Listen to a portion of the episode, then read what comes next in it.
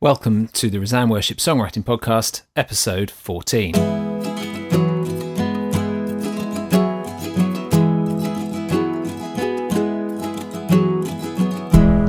This is an interview special with Greg de Blieck from New Scottish Hymns. Uh, you'll probably notice with about ten minutes left that my voice changes somewhat. That's because my computer stopped recording, but fortunately Greg emailed me the last few minutes from his Skype recording, so we should have no problems. Uh, Greg de Blieck, it's great to welcome you to the Rizan Worship Songwriting Podcast. Thanks very much. It's nice to be here. This has been a kind of busy time for you, hasn't it? I think doing lots of interviews and, and so on over the past few days. Oh, absolutely. Yes, we're we're the, the girl at the party that everyone wants to dance with. Is that? I was uh, I was going to use very similar words, of course. Now you're from you are or you're from New Scottish Hymns. Um, so obviously, with such an oblique title, where we obviously can't work out what you do, is that, you wanna... sorry, is that is that a pun on my name? An oblique title? You just had to get that in right there, or is that just? Um... Yeah, let's, let's say yes. I'm always writing. Okay, I'm always being right. poetic and Fair playing enough. With words and yeah. New Scottish Hymns. So just tell us a yeah. bit about. Uh, we'll delve more into detail, but tell us a bit about that and maybe New Scottish Arts, how it connects with that and, and that kind of thing. Yep. Yeah. Um, well, New Scottish Hymns. It's It started off as a worship album project, um, which came from a Christian arts charity called New Scottish Arts, and uh, that was back in twenty twelve. We recorded an album, and it was a collection of um, hymns written by myself or co-written uh, with other uh, songwriters here in Scotland, or they were retuned Uh, traditional hymns by Scottish hymn writers like Horatius Bonar mm. or uh, James Montgomery, and um, yeah, so we we recorded that in twenty twelve, and it featured um, performances from uh, singer songwriters like Steph McLeod and Emily Smith, who's quite big in the folk scene. Mm. Um, you know, she's got a big kind of trad following in you know Europe, and um, Uh, Yvonne Lyon is another singer-songwriter who who um, does a lot of gigs around Scotland, and um, I wasn't actually singing in the first album myself, but Ellen, who is uh, singing in this album as well with me, uh, was also one of the voices one of the voices in the first album. So we recorded that, and the aim of it was to um, kind of do. Sorry, I'll switch my phone off. It's real. That's terrible. terrible right. Um Might be uh, someone wanting a very important interview that you just have to. No, it's it's just Ellen. Uh, so have you a... remembered to mention me? well, well, yes. Here's Ellen. Uh, she's texted me a picture saying, "Faith is a refusal to panic." So we like to encourage one another that's, with, that's with, with these kind of things. Um, yeah. So uh, yeah, this this was an album. It was. It's about um, uh, writing in a style which is which plugs into both our kind of musical heritage, Scottish musical heritage, with the the strong kind of folk music um, background that we have, and also um, to explore the idea of writing hymns mm. and writing new hymns rather than just um, you know following the the vein of contemporary worship music and writing kind of Uh, pop songs which yeah. don't necessarily reflect where we're coming from culturally or musically. So that that was that was the the first one, and the the new album is very much a continuation of that. Um, it's it's more uh, hymns that I have written myself. There's two covers in this new album, and the rest are are hymns that I've written or co-written. And uh, the New Scottish Hymns Band um, is now just a five slash six piece band. Um, when we've got the full complement, we've got drums and percussion together, but our drummer is out because he had a back operation. So oh no, uh, we're we're we're we're down to one drummer. Yeah. Um, but I, I don't know. Some people will probably see that as a blessing. Who knows? And in terms of your your kind of your day job, I know you were sort of involved in in music more broadly, Scottish music. Yeah. Well, I, p- I play in a ceilidh band. Um. So. Uh, when I left school, or in my final year at school, um, I started a band called the Jiggers, and uh, we have we've been gigging for the last eighteen years. Wow! Uh, and yeah, I mean it's it's a kind of we've we've you know, you just kind of, as you're as you're going along, you just get more and more popular, and, yeah. and we've got a lot of we take a lot of bookings during the year, and it's set up as a, a business now. So I've got this kind of wedding music yeah. um, thing ticking over, and I just I've I'm kind of stepping back a little bit from that side of things myself, because uh, to play it's it's fun to play that kind of music, and yeah. it's a fun job to do, and it's, it's something that I really appreciate, but it takes its toll when you're gigging on a Friday and a Saturday night, and you're gigging till midnight uh, or one o'clock in the morning, and then you have to pack up all this whole yeah. P A system and stick it in your car and drive however many miles back to your house and stuff. So um, I think I'm just starting to that's starting to take its toll. So and I, I while I like playing for weddings and things like that, you're there as kind of window dressing a little bit, and uh, I feel that um, being able to sing songs about Jesus for people who uh, either don't know Jesus or people who do know Jesus and want to kind of celebrate him with you, it's just so much more uh, exciting. I love, I just love to articulate Uh, gospel truths and find an audience for that. So yeah. that's that's kind of my passion. But the the the folk um, music that I've I've been playing in the ceilidh band, um, I think is kind of it must have inspired um, and influenced yeah. what you're writing. Well, I think so, and I, I, I don't I don't really. It's not a conscious thing that, but I think uh, I have an awareness of how a melody should go, yeah. and uh, folk folk music. Um, it just has a kind of, it just gets into your blood a wee bit, and um, you're actually very well placed to be writing stuff that's using a kind of folk vernacular, aren't you? If you were quite immersed, or you have been immersed in that yeah. for, for years. I think I we we had a conversation before we um, did this interview where I told you that I'd been. I used to be in a ceilidh band myself. Mm, I, d- I yep. mean, I've obviously I've lost the accent over the years. but well, I used well, to play. What, what, remind me what they were called. We were called Tartan Around. Tartan Around. Tartan okay. Around. Excellent. Yeah. Yes. And I I completely understand the um, the thing of the late nights, and um, essentially we just we got re- well relatively popular, and then decided to try and price ourselves out of the market. So we yep. just kept raising the cost every time, and people would still book us, and then eventually we we hit the sweet spot somewhere. For us yep. the sweet spot was the no booking spot. Yeah. So we, right. okay. anyway, we may have reformed once and done a gig, but that was yeah, yeah back in my murky past. It, it would be great to be one of those um, big rock bands that only reforms for a corporate gig where they get paid five hundred grand for it one would. night's gig. Do you know, that's that's really what we're aiming that that's Maybe our that's ten year long term plan. Yeah, that's it. But that only really happens when you're sixty-five, so you've got to yep, well that's, that's your it. pension, isn't it? Yep. So let's talk just a little bit about hymns. Um obviously you're writing hymns, and you've kind of you, you said a little bit about why you think they're important. um mm-hmm.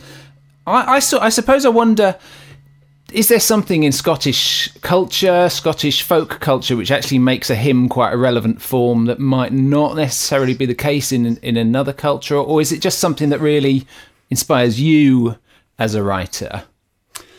Um, that's a good question. Um, I think I'm reticent to kind of say, to make any generalisations about um, Scottish culture. Yeah. Because there's, there's such...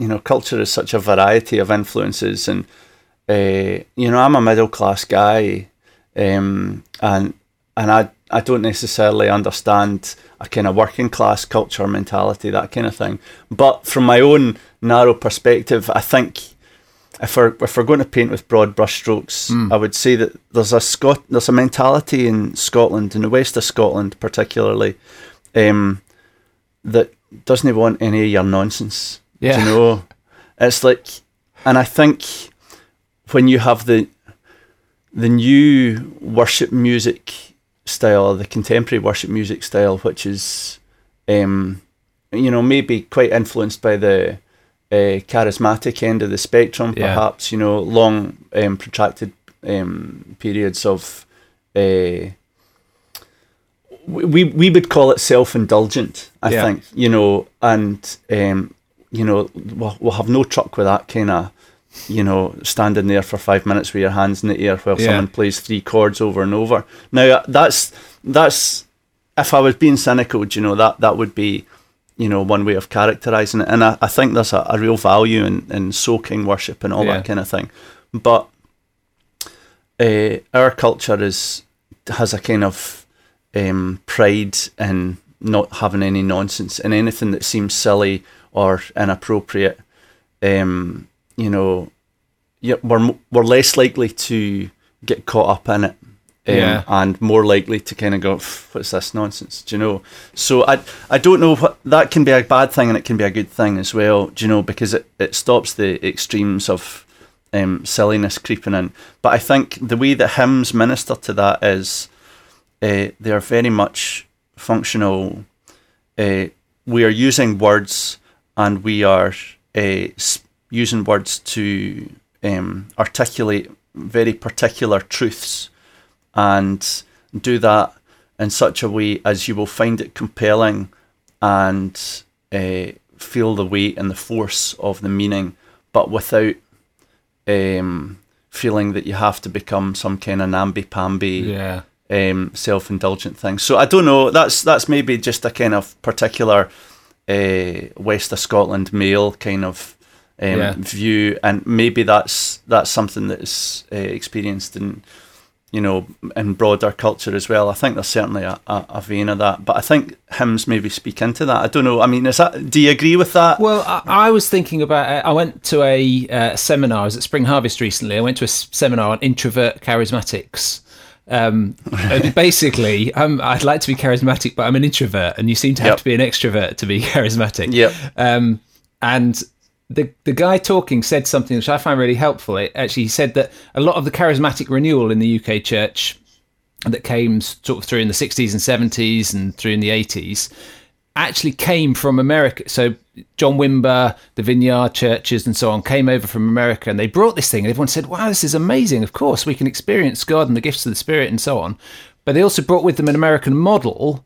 Mm-hmm. And American culture is different to British culture, mm-hmm. different to English, Scottish culture, and so on. Mm-hmm. And yet we adopted a, a certain kind of model, and that's probably also reflected in our, excuse me, in our in our worship. So they also brought a kind of intimate, more emotive, um, or emotional worship style. Yep. Yep. And that has brought a lot of good to British worship. But where we've got to be careful is that we don't just simply absorb another culture into ours. Yes. Or, or we're trying to find God in it, um, mm-hmm. but we don't necessarily need to to do everything the same way. And maybe that's true. Maybe there's even that difference between England and Scotland, and certainly, I'm sure, between West Coast of America and the West Coast of Scotland. Yep. In terms absolutely. Of the culture and the mentality, which means you you're going to do things differently to sort of, mm-hmm. in a sense, to achieve the same ends. Yep. That's that's that's right. And I, I, there's a kind of f- feeling that the people who reject a lot of the that um, American uh, style of, of worship, you know, very expressive, very open and everything. There's, there's a, a school of thought that says, well, uh, people who reject that are just repressed and, mm. um, you know, don't know how to express their emotions. But I think uh, underlying that, there's more a, a desire for sincerity and earnestness. Um, you know, authenticity, mm. um, which is, doesn't settle for um, faking it in any way. Do you yeah. know? I, I do want to weep at, you know, some profound truth that I see, that I read, uh, or that I sing, um, but I don't want to weep just because um, the guitarist's done this cool thing with yeah. his delay pedal. Do you know yeah. what I mean? And I'm. We're getting very good at being able to detect when actually this is this isn't the Holy Spirit. That's just um, reverb. Yeah. Do you know? Yeah. Yeah. Um, so it just we just want, and it's got it's got to be truth. It's when truth impacts you. Like when I when I was writing some of these songs, just sometimes uh, I would start writing them and I wouldn't be feeling much, and then something about it. When I was singing, when I was writing it for the first time, and I was singing it for the first time, it would just make me well up, yeah. because it's just such a profound truth, and it's nothing to do with oh, uh, wow, I can't believe I've written this amazing yeah, song yeah. or anything like that. It's just this, this is yeah. uh, true, and I and I, I love this truth, and I, you know that's that's what you want to hit people with, is just the the. the full um, feeling of the truth, you know, so that it's right on their hearts, you know. Stuart Townend said a really similar thing, actually, when um, when I interviewed him about when he was writing In Christ Alone, that just as as he wrote, I mean, he's annoyingly, um, I discovered in the interview, he's annoyingly good at writing lyrics. So he wrote most of that in, you know, it's by the sounds of it in one sitting. Um, yeah, I know. I hate him. He's great. We all hate him. But he said that he, the same thing. It just started mm-hmm. to well up. He became so mm-hmm. inspired by what he was writing. And as you say, it's not because he's thinking, wow, I'm, I'm amazing. Yes. He's thinking, wow, God is amazing. Because the more I, these truths pour out and, yep. and I see them laid out on the page in front of me, yes, the more I become inspired and want to write more. And that's yes. that's exciting, isn't it? Because then you've got this great kind of intersection of truth and revelation and worshipful response, which is real and and not forced. It's, well, it's, that's that's it. And know. I think I think we often don't. Um, meditation is something that I don't think comes naturally to us when everything in our culture is so immediate, and you know, it's a Facebook feed kind of. Um, we're programmed to just look for the next thing and get it snappy, and I think songwriting is a kind of enforced meditation um, on a passage of scripture. You really want to kind of get to grips with it and understand the sense of it, and all of a sudden when you do, the the depths of it, you know, you start to witness the depths of it. I, you know, I've I've got this um, story that I, I used to I used to tell at a gig, and um, I don't think it was clear enough when I was expressing it, but it was it reflected how I felt about it when I was looking at scripture and looking at the truths that Jesus taught, um, and and trying to kind of uh, plumb those depths. And I had a, this kind of picture of Moses leading uh, Israel in the wilderness, and Um, Israel are, you know, they're thirsty and they're dry and parched and it's sandy underfoot, and they say, we want water, and, and God says to Moses, you know, strike the rock and it'll it'll gush up. And I just, I got this picture of, well, what what is that water going to be like? You know, maybe it's a pool of water that forms and just keeps forming, and people queue up to it and they start drinking to it and, and drink, drinking at it. And it's only when they actually stoop down and uh, get their face up close to the water and they drink it, that they get a glimpse through this pool that underneath their feet um, are massive uh, caverns filled with um, water and supply that can supply their needs. And this dry and dusty land that they've been walking along is just inches thick, mm. do you know? And this, getting this glimpse of the new reality which God is trying to um, uh, give us, you know, s- seen from such a, a narrow point, a narrow intersection uh, of, you know, our reality and, and the rea- reality of who God is and his provision and his uh, eternal being. Um, yeah, I mean, it's I, I, I maybe need to write a song about that, because um, but that that's the kind of sense that I get, just that sudden glimpse of Yeah. wonder and sudden realization that everything is different to what I had been thinking before. Do you know, that's what you want to kind of communicate. I, I think, like that. Songs. I like that. It's like there's moments when the water suddenly gushes from the rock, and it's yeah. like like you say, it's not just about that water, but it's about the whole pool, the whole yes. underground ocean it. that is behind it, the yep. force behind it, and, and so yes. on, that you just got a glimpse of there. But it's refreshing. Yes. It's refreshing for now, but it fills you with so much hope for the future as well. Yes. Yep. Yeah, let's uh, let's talk about the the new album. So mm-hmm. We Shall All Be Changed, which is out on the nineteenth of um, May.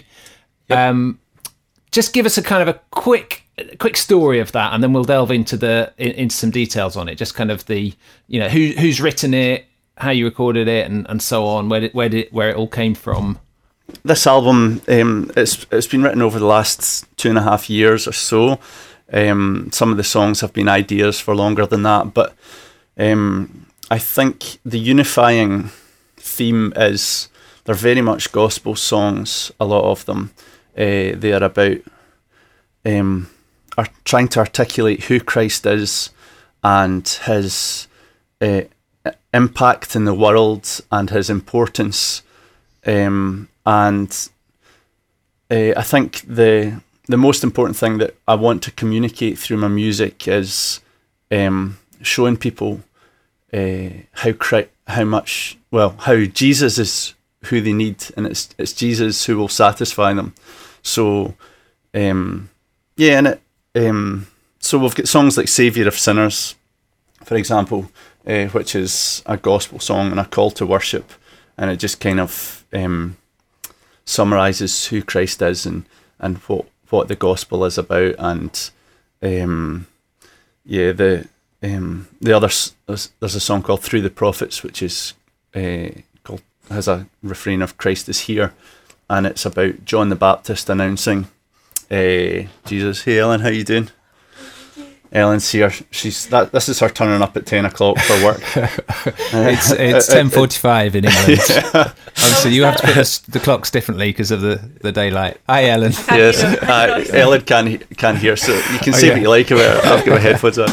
Um, right. Uh, yes. Yeah, so, like, Through the Prophets is another song on the album, which, uh, yeah, it's about John the Baptist announcing that Christ is uh, here, and how we have to respond to him, you know, mm. turning from your sins and uh, preparing your hearts for the kingdom of God. And um, so, yeah, I think it's it's very much a kind of gospel-centred album, but I think there are other themes that kind of creep in. And obviously it starts off with Psalm one oh three and our, our kind of paraphrase of that, which is um, just remembering who God is and uh, how how good he has been to us, and Um, how he has been good to Moses and to Israel in the past, and uh, how magnificent his love is and things. I think that's a um, a really important um, way to start uh, start off the album. And it's called Wake Up My Soul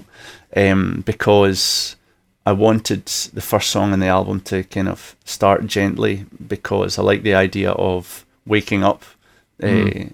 to the C D, because I used to I used to really like um, putting on an album and have that be the first thing that I heard when I woke up in the morning, rather than um, depressing news or, or some other interview with, you know, somebody in Radio four or whatever. My wife likes Radio four in the morning, and my, I just puts... my wife is just beginning to get into Radio four, oh. so we, we keep changing the radio back and forth on the car depending on who's in it.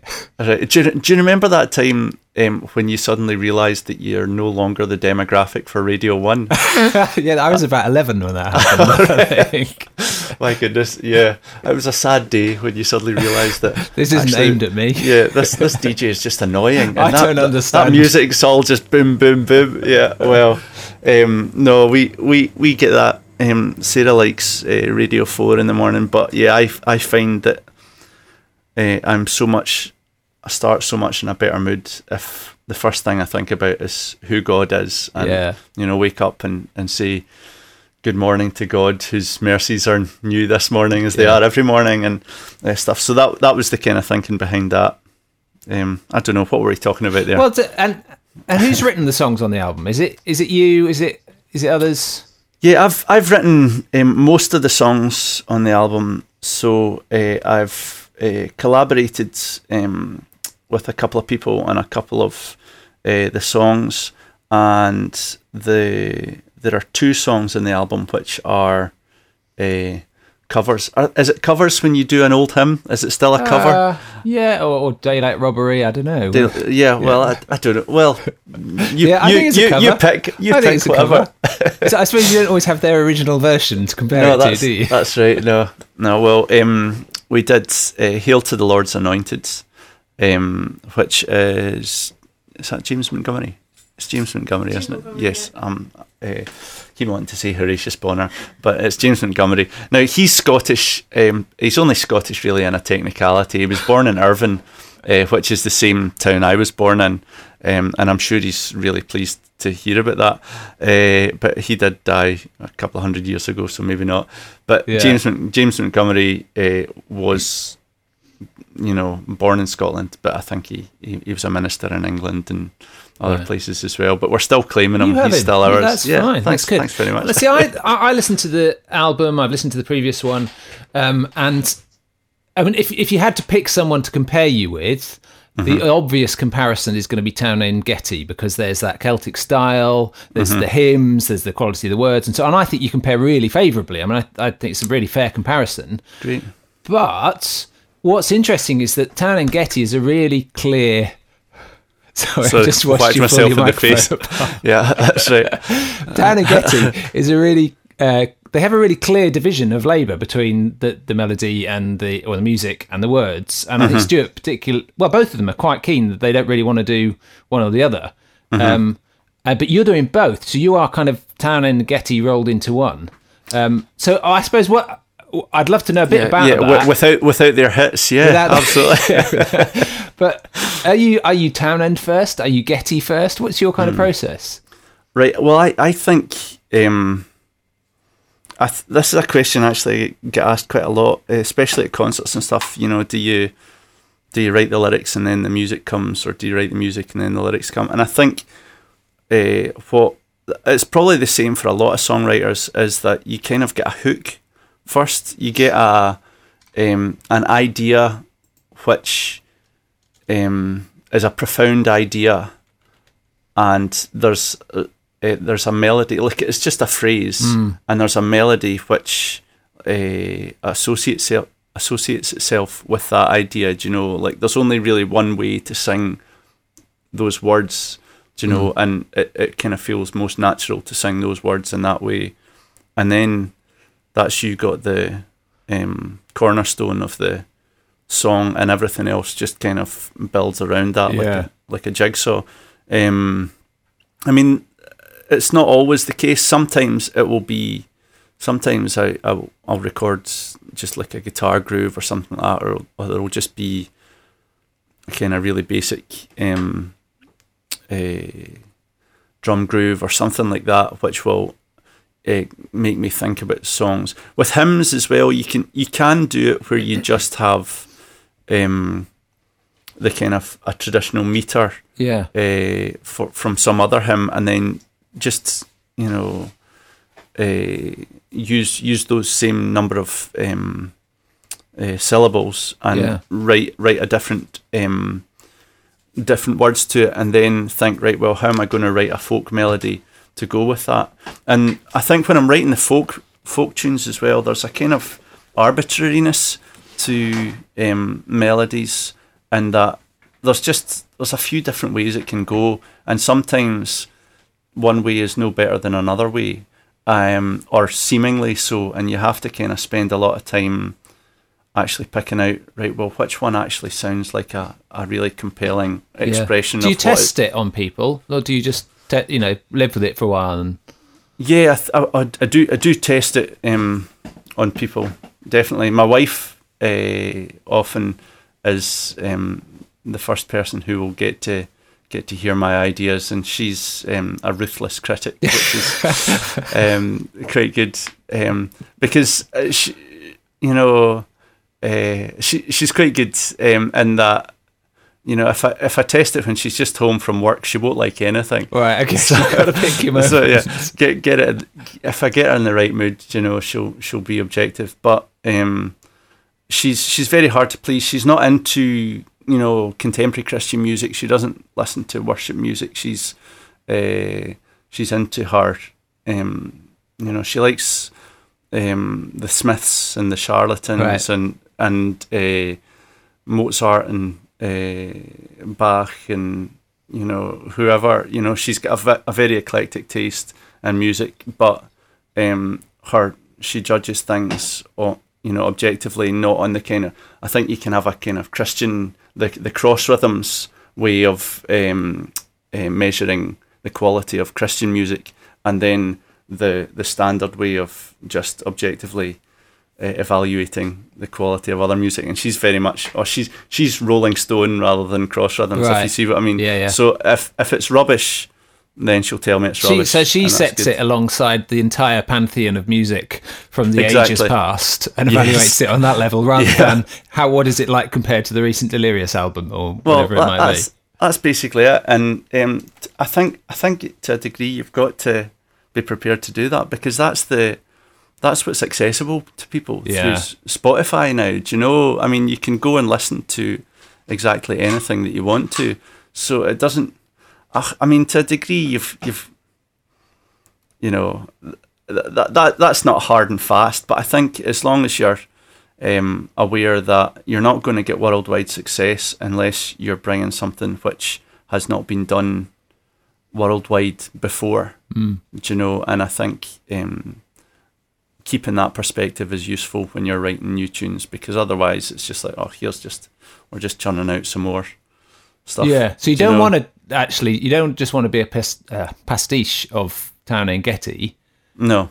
Yeah. No. I mean, they T- Townend Getty, right, they've they've got some, like, see some of their melodies. They're just absolutely brilliant. Um, oh, is it Oh to See the Dawn? Oh, yeah, to see yeah. the dawn. Oh, da, da, da, da. So simple that, you know, it's just yeah. a scale.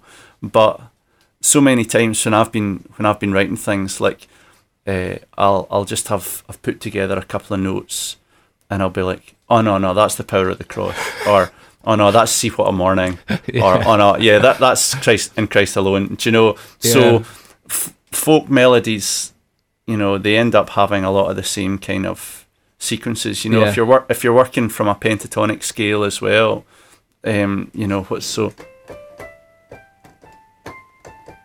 Yeah, you, you hear that? Yeah, five notes to work yeah, with. Yeah, yeah, and um, yeah, so it can be. Uh, Um, challenging to come up with something new within that, and sometimes ugh, yeah sim- simple is better, I suppose, but uh, again, that's where the kind of ceilidh um, background comes in, because you've just we're we're using a lot, we don't write our own tunes in the ceilidh band, so yeah. we're just using some of the best fiddle tunes from, you know, modern folk artists and, and the traditional tunes that have lasted a couple of hundred years. And yeah Um, another thing that I've, has actually, you know, been really helpful to me is I've I've been DJing as well. Cause okay. So we we play in a ceilidh band, and then I'm the, the cheesy D J uh, who plays the, the tunes afterwards. You know, so I've got the, the playlist with Dolly Parton's nine to five and Y M C A and, you know... I tell you, uh, Radio One Bla- definitely isn't aimed at you, Greg. No, no, I'm telling you. Right, okay, Black Eyed Peas and, and, you know, Lady Gaga, whoever.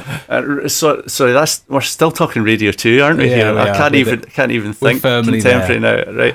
But, you know, all these kind of classic tunes that uh, are written so carefully, recorded so perfectly as well, and just, um, you know, they're they're well-crafted pieces of art which are designed, you know, to get people moving, to get them up on the dance floor. What a difficult thing to do.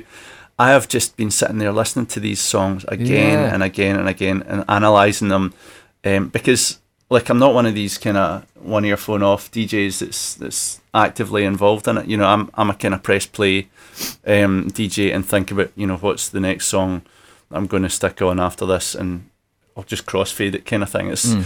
So all I'm doing is sitting thinking about these songs. But um, I, f- I found that has been really helpful as well, uh, to because you're.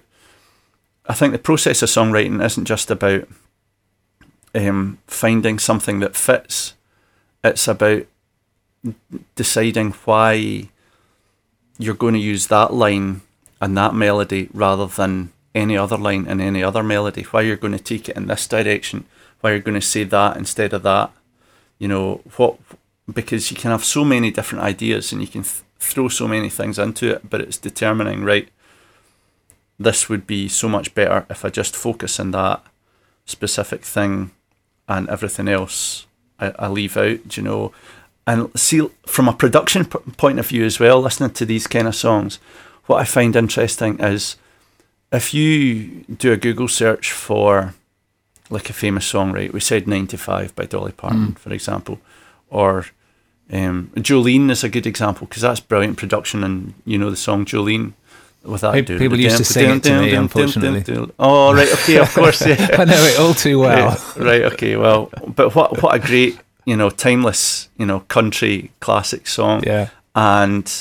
But you, you type it into Spotify and then you see all these kind of uh, imitation, you know, or karaoke versions in the style of Dolly Parton.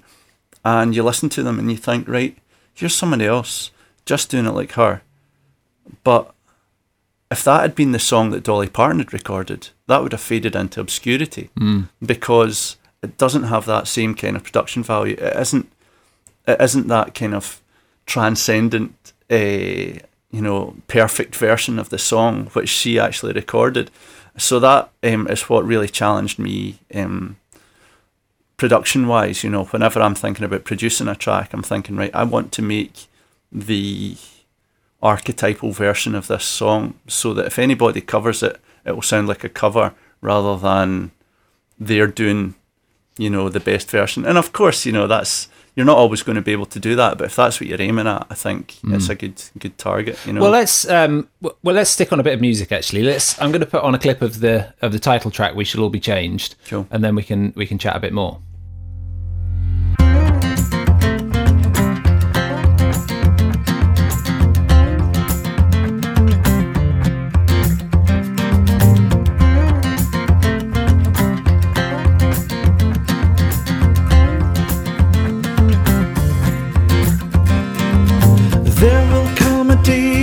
Your troubles fly away in the twinkling of an eye, in the twinkling of an eye. You will hear the trumpets and your body shall be changed, and you'll feel what it means to be alive. And your deaf old ears will hear him for the first time, and it's like the sweetest voice you ever knew. And the holes in his hands, in his hands, will be all you need to know of Jesus' perfect love for you. And we shall all be changed in the twinkling of an eye, in the twinkling of an eye we will be changed. Yes, we shall all be changed in the twinkling of an eye, like the lightning in the sky we will be changed. I have heard the gospel of the Saviour's love for me, and it cannot be denied, no it cannot be denied. Jesus gave his life so helpless sinners could be free, and then he rose from the grave and he's alive. Though this frail old flesh is not ready to receive it, yet we know and we believe we're going home. And his blood Now, when I listen to that, there, there are several things that stand out to me, particularly as a kind of a uh, analysing the production, but also analysing the songs, is what we do a lot of with, with our podcast. Mm-hmm. Um, and I, I thought I might just kind of pick through one or two of them. So a number of times on the album, certainly on that one, that one there's a kind of there's quite a cool riff to go with it. So when you hear the word New Scottish Hymns, you're not quite sure what you're going to expect. And then mm-hmm. you hear it and you think, well, that's, I don't know if that's what I expected, because mm-hmm. there is a kind of, there's a riff, there's a feel, there's a groove. But then I suppose actually that's that's pretty true in some ways to Scottish folk music. It's it, it's full of riffs, isn't it? In, mm-hmm. in that sense, it's full of little little repeated melodies, little phrases and, and mm-hmm. things that they give the identity to it, don't they? Yes. Well, I mean, yeah, the Scot- Scottish folk music, I mean, your melody is is is what that's all about, and, and it's how you adorn that. Um, and what you do underneath that that gives it a little bit of body, and that's the kind of production values that you, you give to it. But I mean, we are very much um, the the point of it is that we're new hymns as well, so mm. we're kind of um, trying to bridge the the two um, extremes. So understanding the principles um, that motivated the hymn writers in the past, but also understanding the um, how it translates into contemporary culture. So um, on the album you'll find um, you know, things that sound more like hymns and things that sound more like contemporary uh, worship songs, and um, I think riffs, you need you need a riff for, I mean, it's just a it's a, a production technique. I think riffs are something very important. I think it's something that's missing in a lot of worship music, or it's it's not really given the kind of Uh, prominence perhaps that it deserves, and maybe that's just because people are writing for singing in church and a riff is maybe a bit too distracting in that mm. context. But I think when it's a recording, um, riffs are uh, the things that that kind of that that's the face of the song, do you know, that's that's the way it's instantly identified and stuff, and when you get a good compelling riff, it just makes you want to come back and back to a song. Yeah. You've also, your the, the kind of range of rhythms that you use in the melodies I found quite interesting, because there are one or two tracks on there which are quite kind of steady, just move in a very, in a very kind of steady movement. Mm-hmm. But also there are others where it's quite syncopated, or mm-hmm. the, the melodies are quite pushed against the beat. You know, like the opening track has got this kind of two over three push throughout it. Yeah. Um, And I think, I wonder whether, you know, sometimes we, when we talk about um, songwriting, we, we try to get people to simplify their rhythms, saying, mm-hmm. you know, throwing in so many syncopations and things, it, it's throwing people off. Mm-hmm. Um, but then I see in your kind of, and, and we refer to the old hymns and say, look how solid, how steady they are. But mm-hmm. in these new hymns, you kind of, like you say, bringing together kind of some of that quality of the, and, and style of the old, but actually... Um, I mean, do do you... Do you just go for, as a hymn, just do do do do do do do do do do do do do do do, you know, all downbeats, uh, or, I mean, that that's the thing with our our band, um, like Gus as an example. Gus is a bass player, and he, uh, he is just a completely phenomenal player. He's he, on a completely different level, I think, from the rest of us. That's fair to say, isn't it, Ellen? Um, he is a, a jazz player. He plays in a band called Fatsuit, yeah. uh, who are a kind of fifteen or sixteen piece uh, jazz uh, fusion kind of um, band. And, you know, they've got all the kind of polyrhythmic thing going on.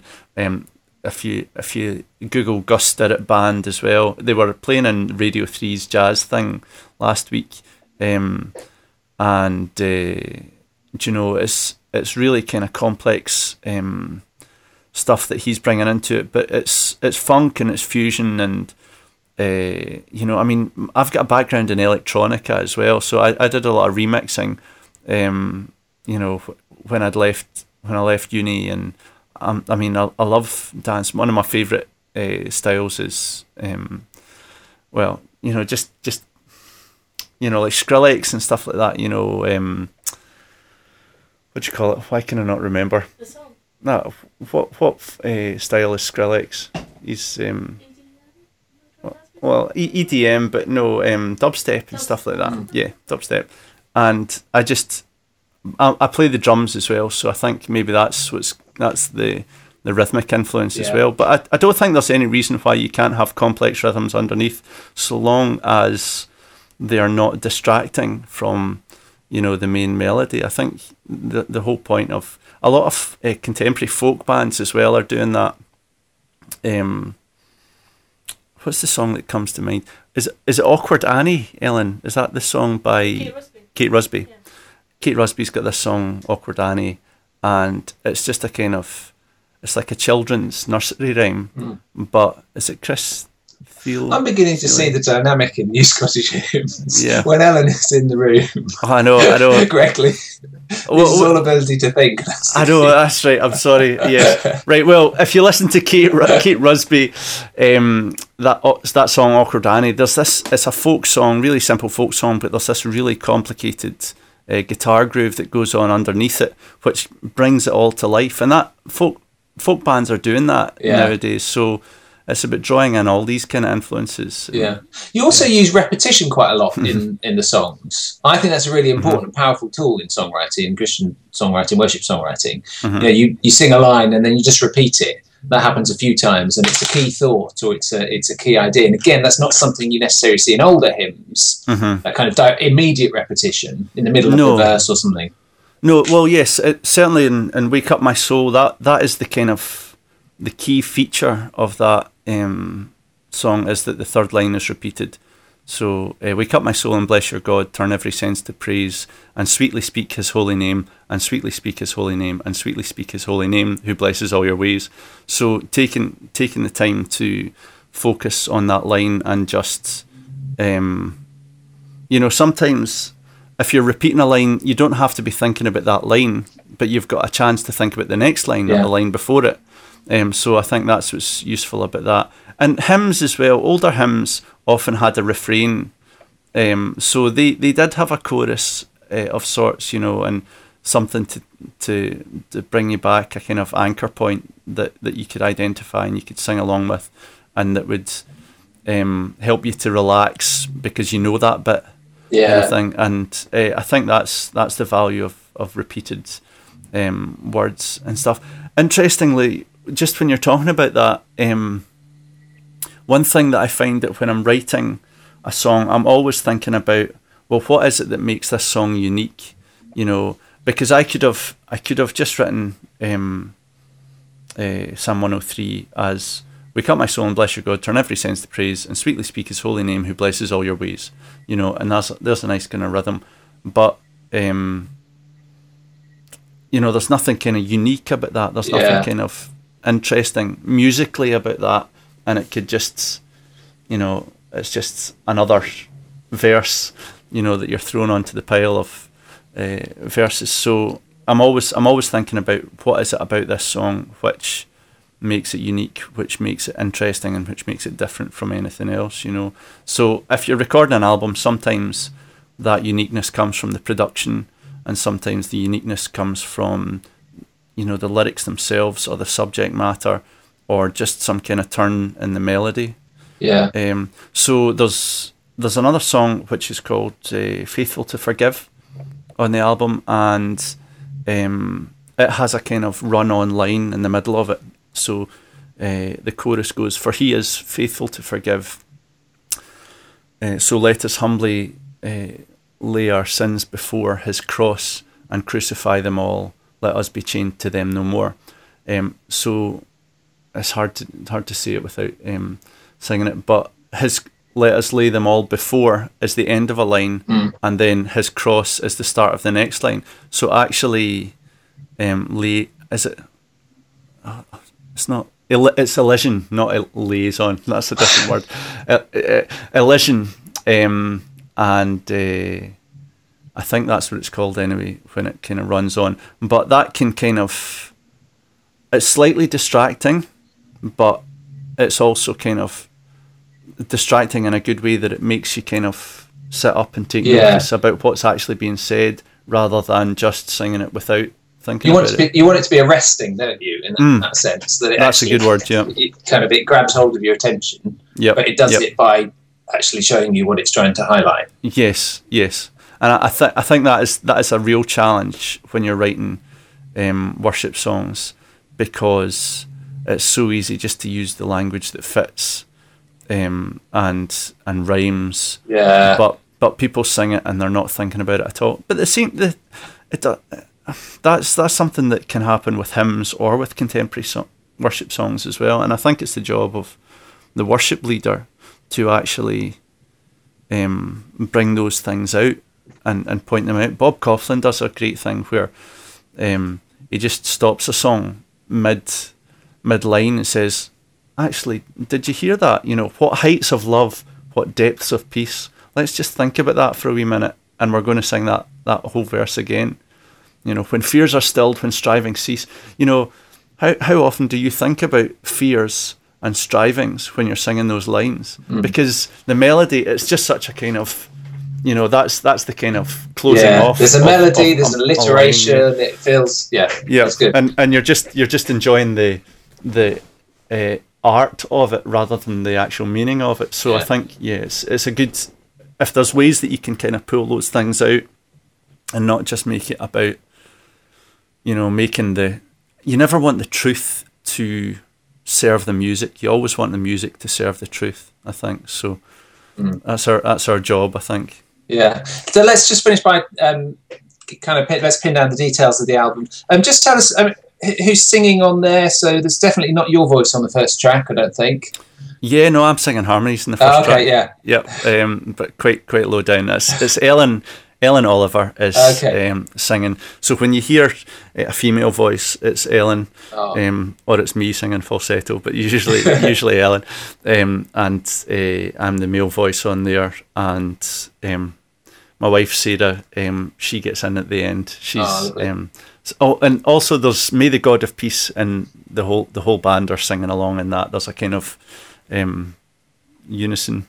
Oh, there's the male choir as well. That's right. We've got a song. Advent song is get Um, we get four guys in uh, to sound sound like um, seventy once we'd multi-tracked them. um, I know that Ellen has been um, quietly following our, our twelve-song challenge, um, yeah. but, but has yet to actually post something in our forum. So if you could pass on a uh, pass yes. on a little encouragement there. I know she can't uh, hear me uh, now. Ellen, Ellen, Ellen can't hear you at the moment because I've still got the headphones on, but Joel is encouraging you to actually get some songs posted in the twelve-song challenge.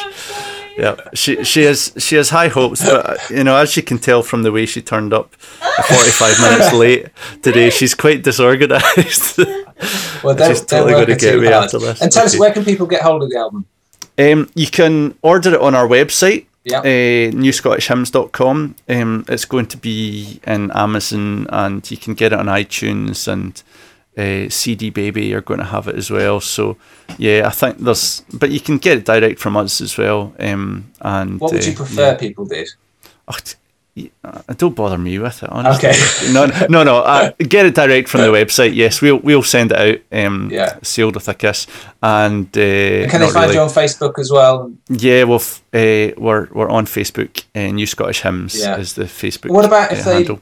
You know, they like the hymns and they want to sing them in church. Are you? Have you got music available? Yep, we uh, have just actually got this. I can show you these. We got these printed yesterday. Ooh. Right, yeah. So we've actually got um, physical um, copies of the sheet music for the new album, but there's also uh, charts and things like that online. Um, some of the stuff's free. I think we're going to uh, f- follow a similar model to you guys with the Resound Worship stuff and. Um, you know, for the for the things that have cost us a wee bit more to, to prepare the, yeah. the charts, I think we'll charge for it in order to try and um, fund future projects. But um, yeah, no, you can get you can download a lot of stuff for free.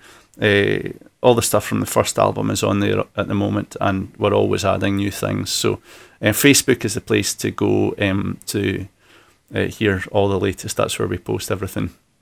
Um, but yeah, no, it would be it would be great if, if people wanted to. Um, get on board there and support our ministry. Yeah, well, we wish you every success, Greg. I've got one more question. It's the um, final question that we ask all of our interviewees. Yeah. And it is this. If, um, well, to give you a background, I listened to um, I listened to We Shall All Be Changed, and I immediately thought, oh, I wish I'd written that. And because I, I think it's a great song, but also it's got some quality about it where I, I realize I don't think I could have written it. It's, it's too different, um, but mm-hmm. I really admire it. And I wish I had. If you could pick one song from um, you know, Christian songwriters across the years where you think, you know what, I wish I'd written that one. Which one would you pick? Do you know uh, what's right? I'm going to ask Ellen here again. But yeah, okay. what, what is that? What is that song that we did when we were doing the gig at Freeland? Um, Uh, at the end, it was a worship song, uh, a, a hymn. Uh, um, Great is Thy Faithfulness. Great is Thy Faithfulness. Okay, I love yeah. that. I love Great is Thy Faithfulness. It just, it's one of these ones that just, um, yeah, makes me well up when I sing it. Um, uh, so yeah, it would, it would have been been great to have, have uh, written that one because it's it's such a, such a an awesome truth to be thinking about. Yeah, brilliant. Well, thanks for that, and uh, it's been great to chat to you. Wish you every success with the album and your ongoing ministry. Uh, and, and you know, thank you very much, and just hopefully I'll be able to remember facts and details and stuff like that when we actually get out there and start performing these stuff. And I really appreciate it. You, you're do, sort of doing some gigs as well, aren't you? Too? Ah, yeah, yeah, no, that's right. Let's let's get this in as well, yeah, Joe. Go on, go on, uh, go on. So we've got the tour, and the tour is going to be well, Glasgow uh, tomorrow, Thursday night. nineteenth of May, Inverness twenty-seventh of May, Dundee third of June, Aberdeenshire tenth of June. We're going up to Ellen's church in Aberdeenshire, yeah. um, in Meldrum and Burty Parish Church, don't you know, up there with the Tuchters. Uh, are the Tuchters up there? Yes. Yeah, they are. Aye, okay. Um, they, they're quite happy with that uh, descriptive term. Perth on the eleventh of June, Edinburgh the seventeenth of June. Um, aye, so we're we're doing this wee uh, Scottish tour um, to launch the album, but I think we're we're quite keen to um, get down south of the border as well. So we'll maybe oh, yeah. try and hook something up down there. Brilliant, good. It's been great to talk to you. Thanks very much, Joel.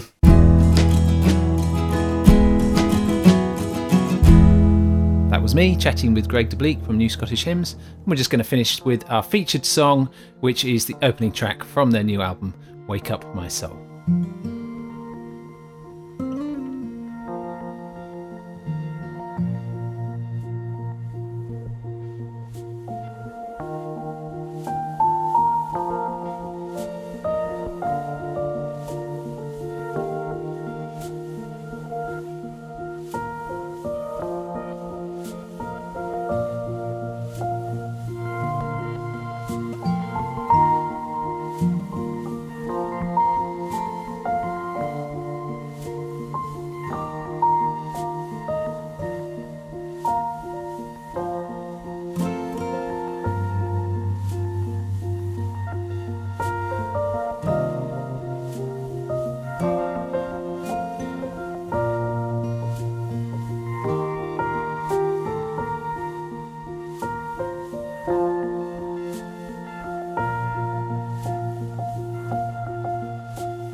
Wake up my soul and bless your God. Turn every sense to praise, and sweetly speak his holy name, and sweetly speak his holy name, and sweetly speak his holy name, who blesses all your ways.